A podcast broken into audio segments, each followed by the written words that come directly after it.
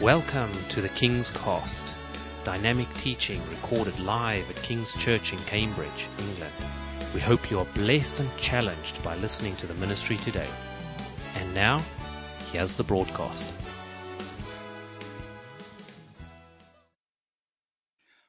I want you to turn in your Bible, please, to Matthew 16. Jesus takes his disciples and he puts this question to them Who are, who do people say I am? Who do you say I am? And um, Peter answers finally in verse 16 of chapter 16 You are the Christ, you are the Son of the living God. And Jesus replied, You are blessed, Simon, son of Jonah, for this was not revealed to you by man, but by my Father in heaven. And I tell you that you are Peter, and on this rock I will build my church. I want to um, take a few moments this morning, and I'm aware that we have things to say a bit later, so I'm going to curtail myself a bit. I want to just take a few moments to talk about the church. And particularly so that you can get a good sense of the heartbeat of the church that I have and the DNA of this church. Because as you know, churches are different, aren't they? You go to this church, it's like this. You go to that church, it's like this. And um, I want you to hear something about what I think God believes the church ought to be. There's a sign in, in some of the big churches. If you go into some of the big churches, they have a sign in the foyer. And it's, uh, it'll say something like this, the church we see. Something like that. And, um, and then it lists all the things, you know, a great, great community, a worshipping house, or you know, a whole load of things, evangelism. The church we see. So in a sense, I want to talk about today the church we see, but I thought I'd save money on a very expensive graphic by just telling you. And also, perhaps to slightly correct it, and of course, not in any way criticizing such a board, maybe we should have one. But actually, what do we want to talk? We want to talk about what's the church that God sees? What does God think the church should be like? Not what does your dad think the church should be like? What do you think the church should be like? What does God think the church should be like? And outside of cultural or historical limitations, what should the church always be like? So a hundred years from now, when the preacher is merely a hologram, you know, or, uh, or something like that, or a hundred years ago, when this place might have been lit with, you know, some very low light, might have been lit by uh, fat lights that might have looked exactly like that. um, but you know, no matter what culture we're in, what country we're in, what period of time we're in, what should the church be like? Because we are, as I was saying last week, we are about to find out very soon whether or not uh, this church is a church in the, in the God sense, in as much as we're about to lose this building. And so, if the only thing that makes us King's Church is this building, then we are about to get into some trouble because we're going to lose the building. So, we're going to find out very soon what is it really that, you know, brings us um, together. And when we build here and change this place, some of the reasons why we're going to do some of the things that we're going to do. So this is a, a, a, teaching series I did a while ago, and I just want to repeat this first session. I might carry on next week, I don't know. But I think this will be some good stuff for us. What does the Bible teach about the church that God sees? What should it be like? And of course, there are three answers. Number one, the church that God sees is God's church, not ours. That's the first thing. It doesn't belong to anyone except Him. Can you say Amen? It belongs to Him. And uh, this, this piece of this psalm, Psalm 127, unless the Lord builds the house, they labor in vain who build it. Jesus says in uh, Matthew 21, it's first, that my house should be called a house of prayer. It's God's house. The church belongs to God. It belongs to God. Matthew 16, verse 18. I will build whose church? Yeah, I'll build my, I'm going to build my church. It's going to be mine. and so in whatever generation we are, in whatever uh, culture we are, in whatever country we are, whatever age we are, if the church is not God's, then in a sense it's not really the church. It's something else that people have built or made. It belongs to God. Belongs to God. That's the first thing. Very simple. The second thing is that it must connect with and affect its world. It must connect with and affect its world. Years ago, I was sat on an aeroplane with a, with someone who was a Christian of another type of church to this. In fact, we were coming back from the land of Israel, believe it or not. And um, I said, Well, I'm coming back and we're going to do some stuff at Christmas. And he looked at me horrified. Christmas, he said. Christmas? He said, You, you celebrate Christmas? I thought, well, you're a Christian, aren't you? I thought that was reasonable. What do you want me to do? Go home and do Ramadan? I mean, what do you want me to do? He said, We don't, in our church, we don't celebrate cr- Christmas. I said, Well, what, why not? He said, Well, uh, everyone knows Jesus wasn't born in December. And everyone knows that it's just a, an old pagan festival that was made Christmas by the Roman Catholics in blah, blah. I thought, well, I don't think everyone knows that. But yes, I happen to know that. He said it's not Christmas at all. It's an old festival that's been Christianized. So that's why we don't do Christmas. I said, but haven't you thought, this is just me chatting with this fellow on the plane. I said, haven't you thought that if you put something on at Christmas, people might come who don't normally come? Isn't it an opportunity rather than a problem? He went, Oh no, no, no. He said, if people, if people come, now listen to this. He said, if people come, God sends them. I said, right. He said, oh no, no, we don't do any outreach at all. If God wants to send them, He will. I thought, well, I ain't going to his church for Christmas. His mind, anyway, the point of the story is his mindset was totally different to mine.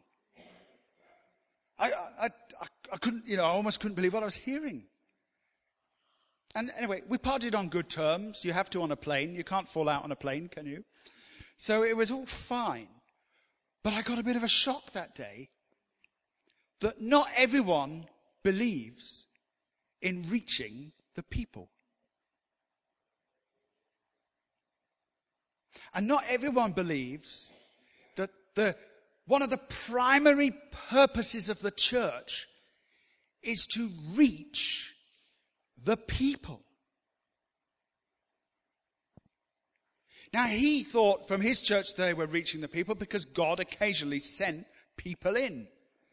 But I don't think that's really in the Bible all that much. I think in the Bible we are supposed to go and get them. That's what I think.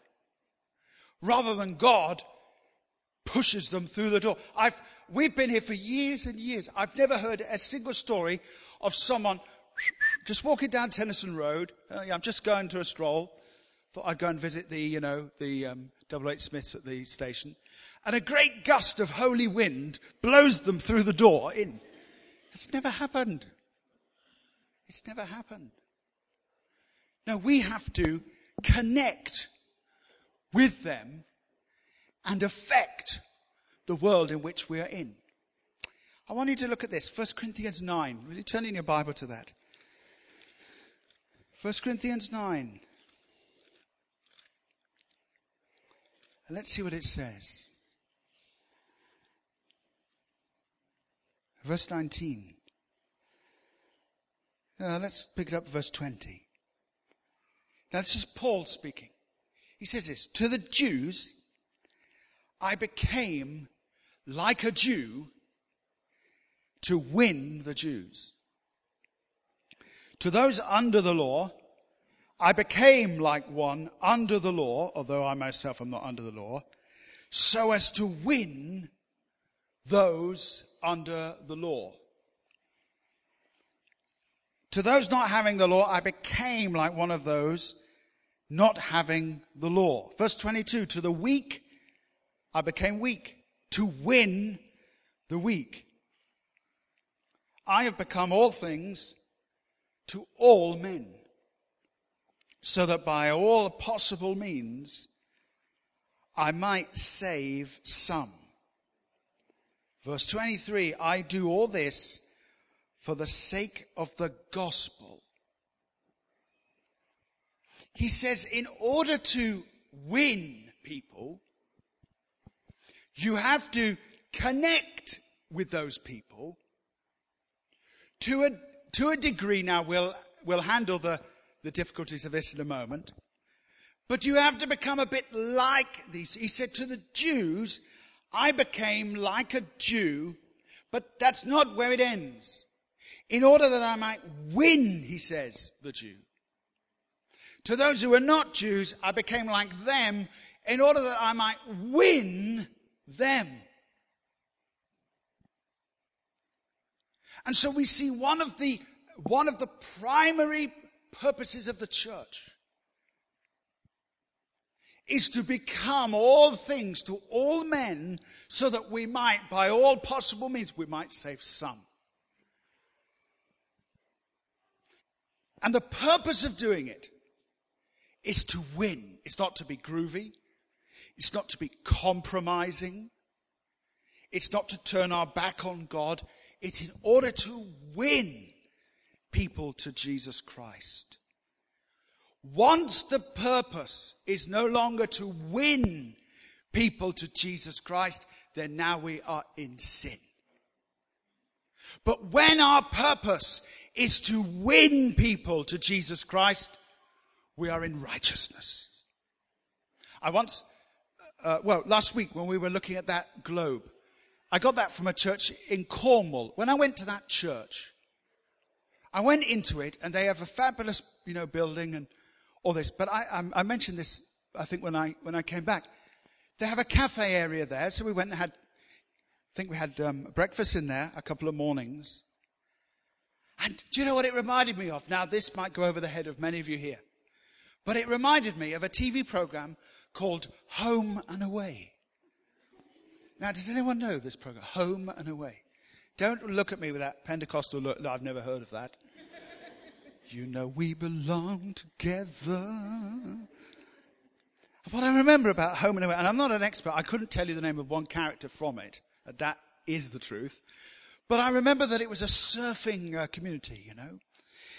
And, uh, and the, the cafe that they had in this church, I thought I was in, I, was, I thought I was in the cafe uh, of Home and Away. By the way, I've not seen it for years in case it's turned into some sort of like zombie killer program, uh, but I assume it's still the same. Okay.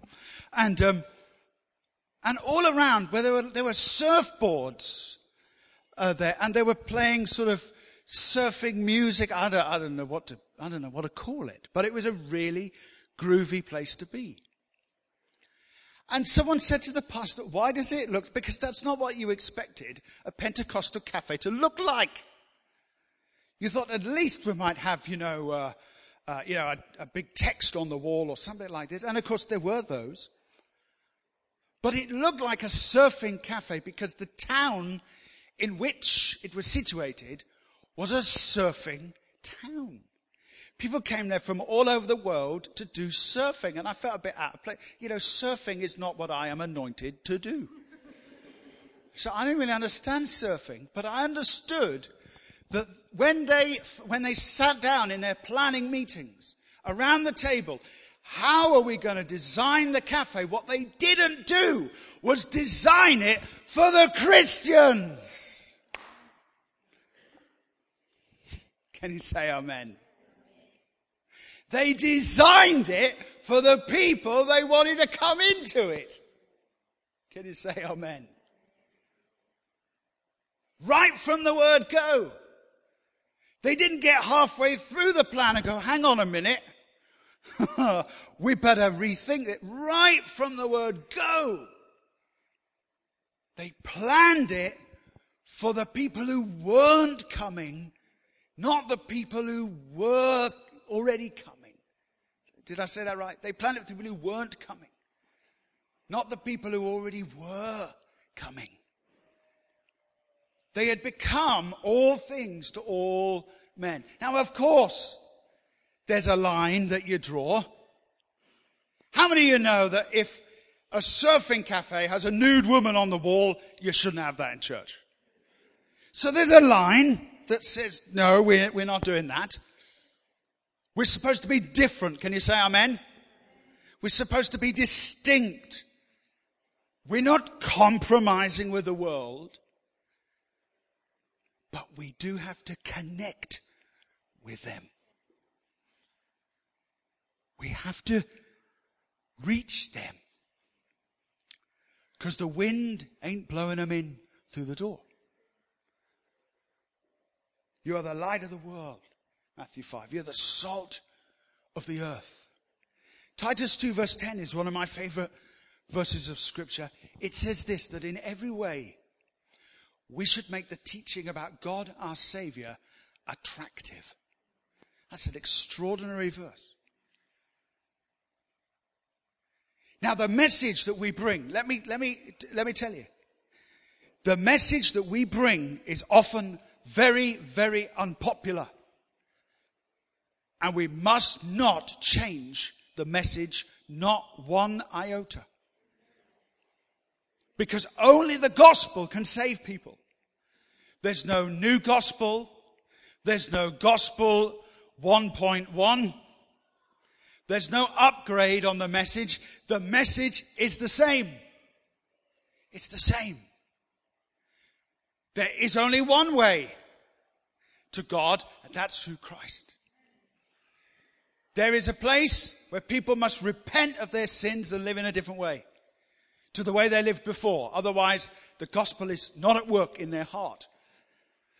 So the message stays the same. But the methods will change and should change from one generation to another. One church, they kept the format exactly the same for nearly a hundred years. And one guy came in and he said, you know what? This church is very old fashioned here. The, not the message now, the style, the style. Very old fashioned. And the guy said, no, no, we keep it this way because Pastor Smith wanted it this way. And they didn't quite have a picture of him on the wall, but it was a bit like that. He wanted it this way. And the man came back with a, with a quote maybe that they'd needed to hear for a hundred years. He said, tradition is not wearing Pastor Smith's coat. Tradition is going out and buying a new one just like he did. In the picture, he was wearing the newest coat.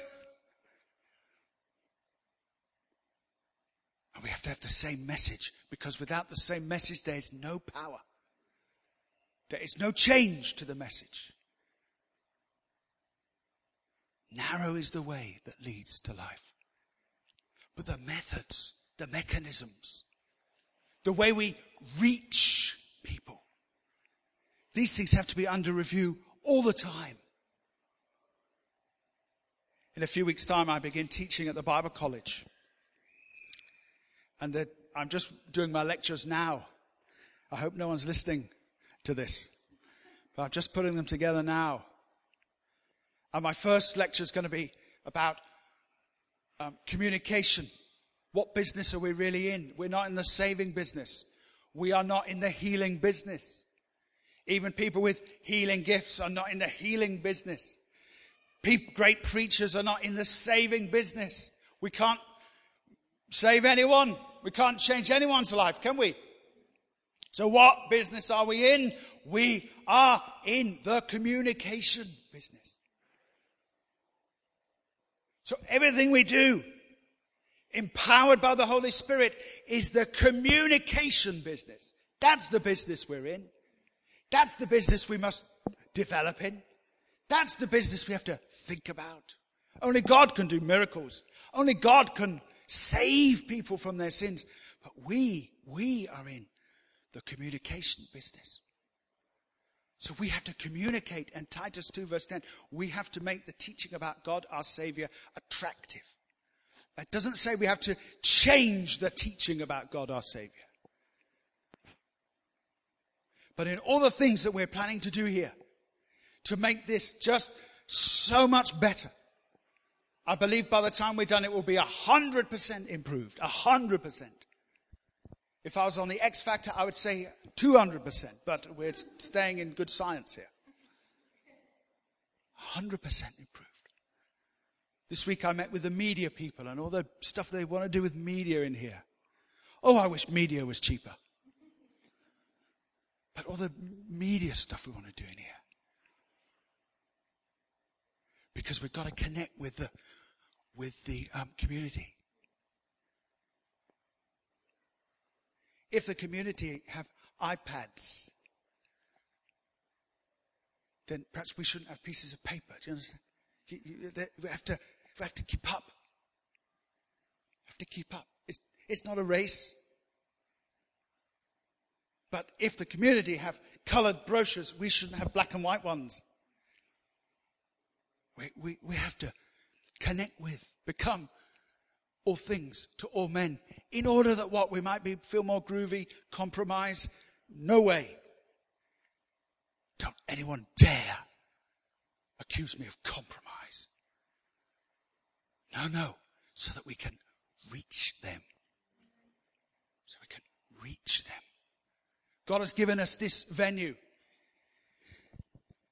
Is this a venue? Is this a worship house or a mission house? I tell you, it's both. Is it a worship house? Yes. Is it a mission house? Yes. So we need to have worship and mission both running along the same track in here. That's, what it is. It's not just a worship house. It's a mission house, but it's not just a mission house. It's a worship house. Number three, the church that God sees. Number one, it's His. Number two, it wants to connect with and affect its world. And number three, it's leaders in every generation, in every culture, in every country, in every period of church must equip and release people to serve God. In Ephesians chapter 4, Paul writes about the gifts of Christ to the church the apostles, the prophets, the evangelists, the pastors, the teachers. And he says there that their job is to equip God's people for works of service. Now, let me tell you what he doesn't say. he doesn't say their job is to do the works of service and everyone else, you know, watch. he says that they must equip God's people for works of service or to do the work of the ministry. You, whoever you are, you are in the ministry. I don't know if you are doing your ministry. I don't know if you're passionate about your ministry, but you are in the ministry. We are all supposed to be in the ministry because ministry just means service. And we're all supposed to be servants, aren't we? And God sends into his church in every era, in every town, in every place, in every century. He sends gift people who, of course, are, are in some measure, they are gifted and skilled in areas of ministry, but one of their primary focuses is to train others in the ministry, to replicate themselves. When God made Adam and Eve, that wasn't it. He made them and said, now create a world. Reproduce yourself. God wants there to be a, God wants there to be gifts, gift people in every place where His church is. Not special people, not more important people, not people to be more respected than others. We're not into that. Just call me Peter. But the point is this that my role is actually, yes, I do a bit, I do, I do some stuff, but I'm also supposed to train others to do the same. That's, that's my job. So that we reproduce ourselves. Let's look at this. Second Timothy chapter 2, quickly. Just take a look at this. This is the church that God sees. 2 Timothy 2, verse 2. We'll pick it up in verse 1. And then you then, my son, this is Paul writing to Timothy, a young leader. He says, Be strong in the grace that is in Christ Jesus, and the things you have heard me say in the presence of many witnesses, entrust to reliable men. We will put in there, of course, reliable women too. But entrust to reliable men the things you've heard from me. Entrust to reliable men who will also be qualified to teach others. He says to him, You've got something, Timothy, in you, and here's your job. The things you've learned, the things you know, what it is about you, entrust not to anyone, but reliable people. Entrust to reliable people that they might be able to go and do the same. The ministry can't be entrusted to anyone unless they carry it. If they carry it, then they can fulfill it. Let's look at this final piece of scripture, Numbers 11. Let's just turn to that. And I want to pick this thought up as I close. These are the building blocks of church in every era, in every place. Numbers 11. Where a great anointing service takes place. I'm going to, I'm going to draw to a close, but you're going to learn, I, I hope you're going to learn something about the anointing now that you maybe had never heard before. What is this anointing? In Numbers 11, Moses is burdened. He's fed up with all the work he's having to do and the burden he's carrying. And many leaders can sometimes feel like that. And we might unpack this more another time, but just for the sake of time, I'll just pick it up in verse 16. This is what he was supposed to do. The Lord said to Moses, Bring me 70 of Israel's elders who are known to you as leaders and officials among the people. Make them come to the tent of meeting that they may stand there with you. And I will come down and speak with you there, and I will take of the Spirit that is on you and put the Spirit on them. Now, look at me. If you are a Pentecostal, charismatic person, you could get really excited about this. Wow. Moses says, in half an hour, God's going to come to a meeting that we're going to have, and the spirit that's on me is going to be put on you. You can imagine just the, the, the uh, charismatics and oh, hallelujah, this, this, this is going to be good. Wearing the right trousers in case I fall down. I, I'm going to go to this meeting. This is going to be a, this is going to be a, a wonderful meeting. Let's, let's make sure we're there. Yes, the, the spirit that's on Moses is going to come upon these people. And so they come. And this still goes on today, where altar calls are open for people who just want, they, they, they want the anointing of God. People just come and a hand is put on them or something like this. And by the way, God does wonderful things at times like that. Not despising them, but let's just be clear what they're about. Because what happens? He says, verse 17, I will come down and speak with you there, and I will take of the Spirit that is on you and put the Spirit on them. And they will help you carry the burden so you won't have to carry it alone. That's what, hap- that's what should happen at the anointing impartation. That the burden of the work of God transfers from one to another. That's what the impartation is about. And I'm not mad, but I do like to tell the truth that there's whole loads of church people who haven't got a clue about that. They think the anointing is really just about feeling, oh, I'm feeling something now. But they don't leave that meeting with any more of a burden than they had before. And that's how you know when a man or a woman has truly received the Holy Spirit, they now have a burden on them. Now, you might prefer the kind of church that sings, Jesus has rolled all my burdens away. But Jesus doesn't want to roll all your burdens away. He might want to roll away the burden of your sin. Amen. He might want to roll away the burden of your guilt. Amen. You might want to roll away the burden of your guilty conscience. Amen. But he hasn't come to take away your burden for the lost.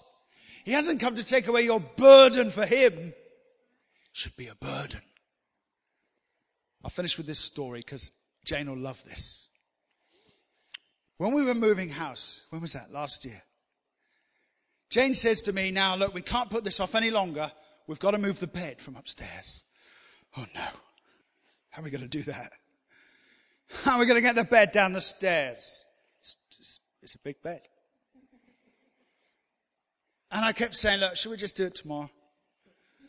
No, we've got to do it now. So in the end, I said, Okay, let's get the bed. I don't know how we're going to do it. Let's get it down the stairs. So we get the bed and we're carrying it down the stairs. And to my absolute delight, it was really light. It was. It was I thought, wow, I thought it was going to be heavy. It's a light little thing, this. Haven't we been sleeping on this? It's really light. And we're carrying it down this one on for about five minutes, six minutes. I think, wow, either this bed is light or I am Mr. Strong here. There's no sweat. Why did we do this weeks ago?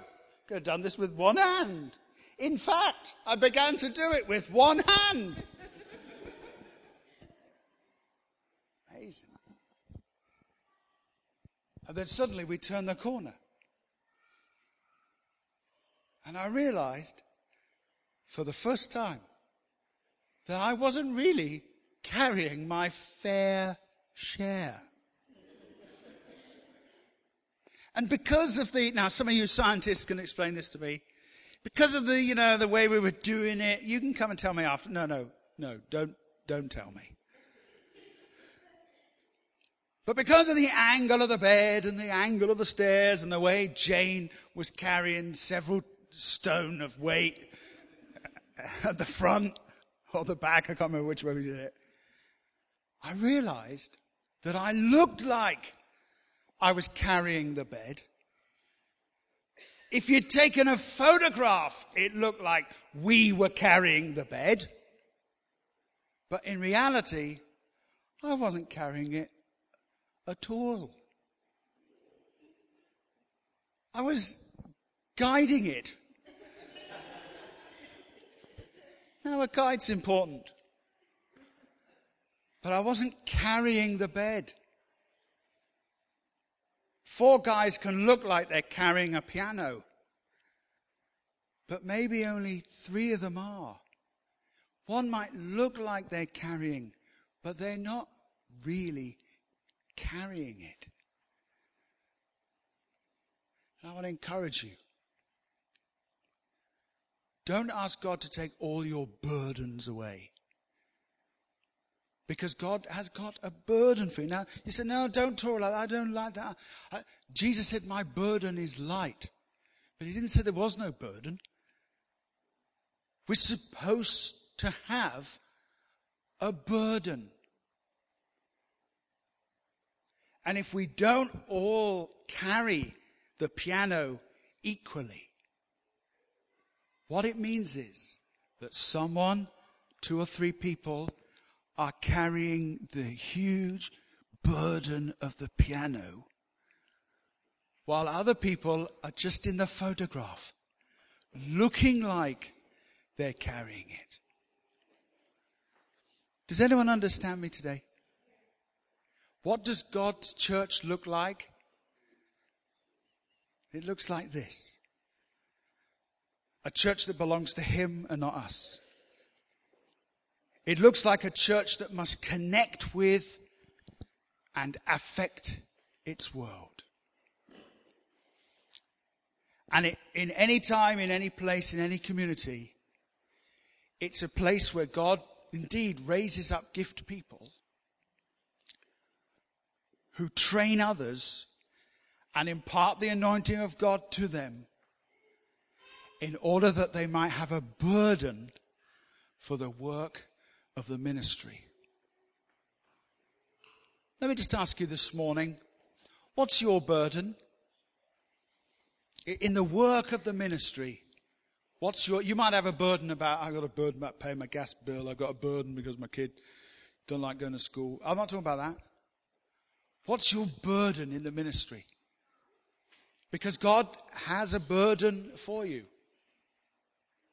Now, I appreciate this morning I'm not selling it very well, but I am selling it accurately. Accurately. This is the church that God sees. Thank you for listening, and we trust that the Word of God has inspired you today. For further information about King's Church, or to access our large archive of other recordings, go to www.kingscambridge.org. If you're listening on iTunes, we would love you to leave us some feedback. God bless and goodbye.